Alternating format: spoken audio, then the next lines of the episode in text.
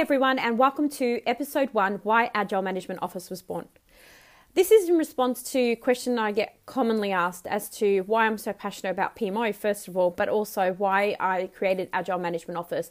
What was the key drivers and the push for me to create um, a new business? Um, for those who don't know, Agile Management Office came into existence two and a half years ago, and I thought that I would share a little bit more as to what drove me to that point.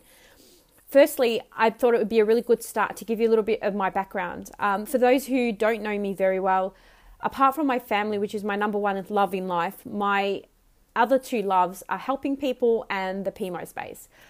When I was just 17 years old, I had the opportunity of undertaking a traineeship within an organization where I got to learn um, all facets of project management. It's effectively where I fell into project management and fell in love with project management. At the same time as working um, within this organization, I also had the pleasure of working within a couple of other organizations at the same time. I was one of those crazy teenagers that held three jobs, um, and I thoroughly enjoyed what I was doing. My my second my second role was was in retail, so my my entry level into the workforce was in retail first, and then project management second. Um, and I also had an opportunity to do some sales early on in those years working within uh, the corporate space since I was 17 and falling into project management, uh, coincidentally, through supporting a project manager um, in an organization that I used to work for many, many years ago, I had the opportunity to work on some large scale SAP programs of work something um, that I would say if you're going to get into project management and you get an opportunity to work on you know large scale global implementations of SAP is a really good opportunity to to get um, you know get at the forefront of project management and learn about some some really complicated um, projects. It was a really good opportunity for me, um, especially being being so young, to actually experience this full cycle of project management and actually have the opportunity to work with some really strong people within that space. Since then, I continued to work within the corporate space. Over the last 15 years, I've done a number of different roles across projects, uh, programs, PMO, uh, UAT, implementation, um, to name a few. And those roles were across a number of different industries and organizations um, globally. I've had the opportunity with some companies to work uh, with uh, 15 different countries. I've had the opportunity to, to present in Denmark um, on international project management with the University of Aarhus. I've also had an opportunity to work in industries such as mining, pharmaceuticals, banking, um, transport, media, to name a few. I am in no means an expert in any particular methodology. Um, I find positives in many um, of the ones that exist today, um, but I have had the experience of working and and or certifying in, in Prince 2, Agile, PMBOK, P3O, and the SAP methodologies as well. In addition to having the opportunity to work in this space and actually experience working with um, incredible people in those organizations over the last 15 years, I've also had um, a, a, really strong connection to the mental health space. And so, about four or five years ago, I took an opportunity with Beyond Blue as a volunteer, and I volunteer on a part time basis with them. Um, and I've had the privilege of doing that now for, for almost five years.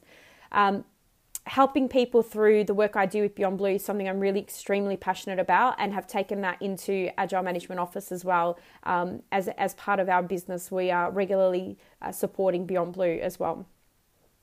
With my company AMO, I have the most amazing team. Most of us, um, for those who don't know, have worked together since before Agile Management Office started.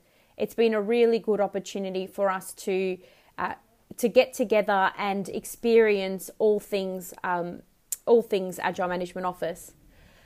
So now talking about um, Agile Management Office um, and the key drivers for for myself creating Agile Management Office.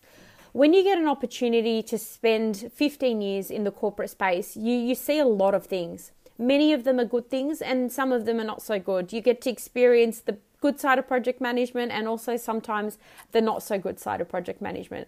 There's a lot of uh, hard work and a lot of dedication needed to get some projects over the line. My my f- uh, favorite part of working within the projects and program space has happens to be within the PMO.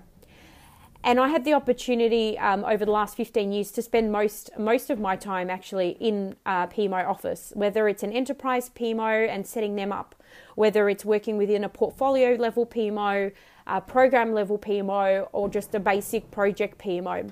I've had the opportunity of actually experiencing um, all sorts of sizes PMOs across a number of different industries. And as a result of working in projects small and large, I got to see how PMOs operated across different countries. For example, I had the pleasure of working with PMOs uh, in Australia, in New Zealand, across um, some of the Asia countries and Pacific as well. As well as doing um, those roles with those companies, I actually also got to experience how PMO varies across industry. Um, for example, in the banking and financial space, you'll find that the PMO um, PMO governance requirements uh, will vary vastly to, say, a pharmaceuticals organisation um, and, and even a, um, a transport business. So you get to experience a lot when you work across industries, and my goal has always been to work my way through different industries to get that experience to enable me to be uh, better at my job um, than I than I possibly could be. Now, during those during those times where I worked across uh, all those organisations and those industries, I went through um, a, a, varied um, varied experience around PMOs, where sometimes I would come into a PMO working at the entry level. Sometimes I would come into a PMO and set it up, and sometimes I would come in and help fix a PMO and come in at the end of, of the cycle regardless of what type of PMO organization that I came in um, into, I actually did see um, see a a, a, a sort sort of seen a repetitive theme that was happening along the way.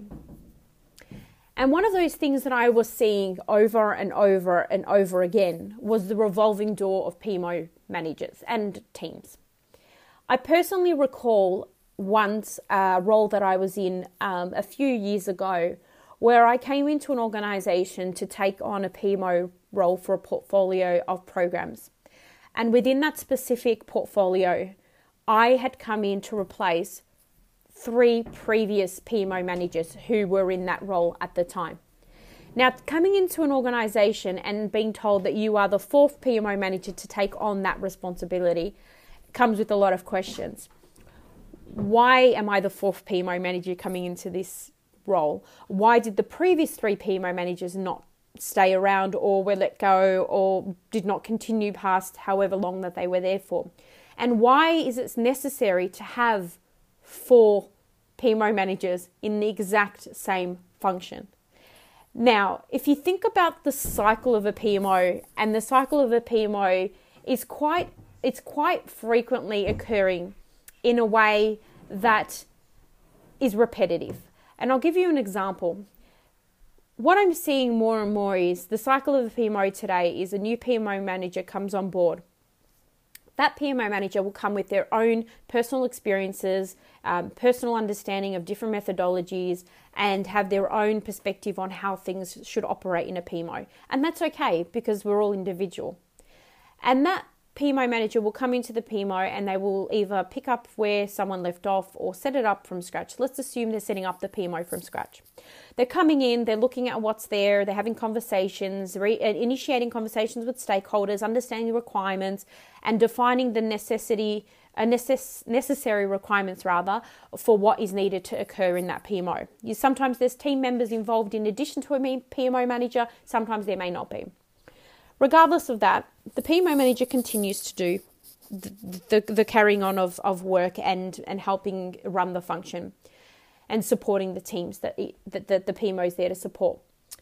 Now, for whatever reason, at a point in time, whether it's three months, six months, nine months, or two years down the track, the PMO manager in that particular role decides to move on, is either let go, their contract's not extended, they go on carer's leave, whatever the reason might be, the PMO manager moves on then what happens? The internal recruitment teams or the external recruiters who are helping out the organisation will go out and put an advertisement and they will start recruiting a new PMO manager replacement. They might have someone internally, and so interviews are conducted, and then a new PMO manager is uh, identified, and placed um, within that department or team and then takes on the responsibilities of running a PMO. Now, many, many times, and I've seen this occur so many times in my personal experience, and I know others who will agree. The PMO manager that has just been hired to come into the organization and take over this function, this PMO that's in existence already, will very, very likely start the process of embedding and setting up a PMO process that suits the way that they have run PMOs to date not every PMO manager is able to pick up some complex tasks um, that other PMO managers did before them. For example, I've come into PMOs before where very, very complex um, dashboard, Excel dashboards were implemented and they were not handed over, and so they weren't able to be used efficiently by myself um, going forward. Um, whereas other PMO managers might be extremely uh, talented in that space, but then have some other challenges in other areas, or may not feel that a particular part of the PMO is functioning as well as they would like it to, or feel that it needs to change. Whatever the reason may be, the PMO manager will start reinitiating with stakeholders, re identifying needs, looking at processes, reviewing and assessing what needs to change, probably implementing new reporting uh, protocols or templates and whatnot. And they will do this until they get to a point where they have a PMO function that operates the way that they feel is, is necessary for the function. But let's just hypothetically say that that PMO manager moved on again. Now, this is a real scenario that's happening in organizations everywhere. I can't tell you the amount of times that I personally came in and replaced a previous PMO manager, but also know many people who have as well. If you think about that example for a moment, you can see that every single time we're reinitiating a PMO, we're reinventing the wheel in most in most instances. It's neither efficient nor is it effective good governance, and organizations overall are suffering as a result of the uh, of the organisation's changes in that in those PMOs. It's not happening just in one department. It actually happens across organisations, and it's very very common. Um, the bigger the organisation, the more complex the PMO structures are, and the more complex uh, complexity around how many times this actually occurs.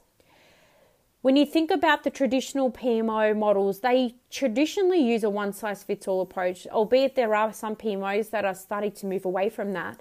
Uh, many of the ones that I have seen um, or, or, or are aware of um, have traditionally had a one size fits all. Now, I'm not saying that there is not a small, medium, large. Uh, you know, differentiator between um, how, what kind of support projects that are small get compared to large. But in terms of the approach taken for a particular project or program, regardless of the size, it's a very, um, it's a very uh, sort of inflexible and um, in in addressing the needs of those departments and those organisations. It's it's effectively uh, wasteful. Um, it's unproductive, and the traditional governance models that exist um, are very um, very time consuming sometimes to set up. Um, they can be quite complex, and the model will vary as often as the resourcing does, as I outlined earlier. So, what happens? Often, as a result of this, there's so much duplication that's occurring. I've seen duplication in organizations from one department to another, and they're effectively doing the same task with the same outputs that's going to the same board. It, it effectively um, imp- impedes delivery as well because every time there's a change in PMO manager or, or, or a particular approach in the PMO or a process, what happens is that the PM community or the BAs or the you know the test whoever it is that's within that department um, in that team has to then get up to speed with the changes that are happening. And so it impedes delivery. It actually can impede um, the teams from doing what they need to do or doing it as efficiently as they need to. And then as a result, it can impact speed to market. So seeing this occur in a number of organizations and, you know, uh, personally being one of those PMO managers that came through the revolving door of PMO, as I like to call it, I just felt that this was not an effective way of doing things, and there had to be a better way. I mean, PMOs have been around from as early as the 1930s, and a lot more uh, commonly, um, are commonly uh, discussed and and made um, in sorry uh, brought to more um, more the mainstream in around the 1950s. But overall, the concept of PMO has not really changed that much. And so, after seeing the constant rework, the duplication, the inefficiency in process, the revolving door of PMO managers, and the unpro- unproductivity that occurs as a result of reinventing the wheel time and time again, I felt there had to be a better way. So, in conversation one day, I was having a discussion with an executive, and the idea of Agile Management Office was born. Identified the need to actually change the way we did things in PMO and provide a more flexible, pragmatic, agile in terms of agility approach to the traditional PMO, and decided that it was time for a new concept, a new concept that was AMO, and that is how AMO was effectively born. AMO serves to serves to support the continued misalignment between organizational strategy um, through to the business as usual and operations areas, but it also helps to reduce the rigidity, the complexity, and the constant um, reinvention of the wheel with the traditional PMO models. It results in duplication of effort and the way that it does that is through our um, with through our defined model. Um, our model is equipped with providing a more pragmatic supportive governance model that fits any industry um, any organization and is completely methodology agnostic. So you don't actually need to have a specific methodology in place or a specific function in place to have this work. It actually is, a, is an opportunity to enhance what you've currently got today by assessing what's there and then effectively overlaying, um, irrespective of size, um, better alignment through the introduction of an AMO. In further podcasts, I will share more with you about how the AMO mo- model and method varies to a traditional PMO. But in in light of the in light of the um, earlier comments around what I've just discussed, these are common themes that are occurring in organizations um, many, many times over. They are things that I've personally seen and others have agreed have seen. My team have been part of um, part of the experience where they've been in organizations where this has happened as well.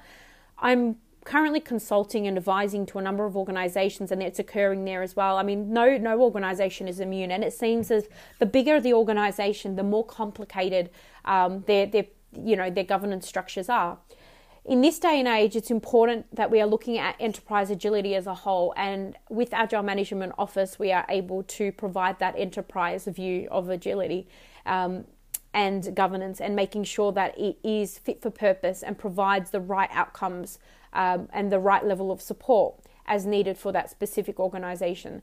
Unlike a traditional model, which is usually a cookie cutter approach that is, you know, spread across an organization we have to understand that that does not necessarily work. Um, it is proving to proving to um, have its problems, um, and I think that PMOs as a whole need to continue to evolve to you know stay stay relevant um, and avoid being one of the statistics of PMOs that are that are considered failing. I think there is a lot of lot of positive things that PMOs can do for an organization, and I am a big believer in having a PMO. Um, I think that organisations can benefit, but the way that PMOs approach um, organi- the way the PMOs approach in some organisations needs to change. It needs to evolve. It needs to refresh. It needs to take a look at itself and start to change the way that it does things. If you think about project management, it's evolved so many times over. It's time for the PMOs to evolve. Um, and with Agile Management Office, we are hoping to to help to to drive that. So that's a little bit about uh, myself and a little bit about the drivers for creating Agile Management Office. We have been around for a couple of years, about two and a half years now, um, and are really looking forward to sharing some more information, insights, uh, and knowledge. You can find out more through subscribing to our newsletter, Agile Ideas. You can subscribe to our podcast. You can send me an email if you have any questions or comments about anything I've discussed today um, at Fatimah, F A T I M A H dot A at agilemanagementoffice.com. I hope that this has been helpful and has helped to provide a little bit more of a understanding as to why Agile Management Office was created, why it was born, and hopefully in future podcasts I'll be able to share a little bit more about how it actually differs from the traditional PMO models. Um, thank you so much for listening. I really appreciate your time. Until next time, what's your hashtag agile idea?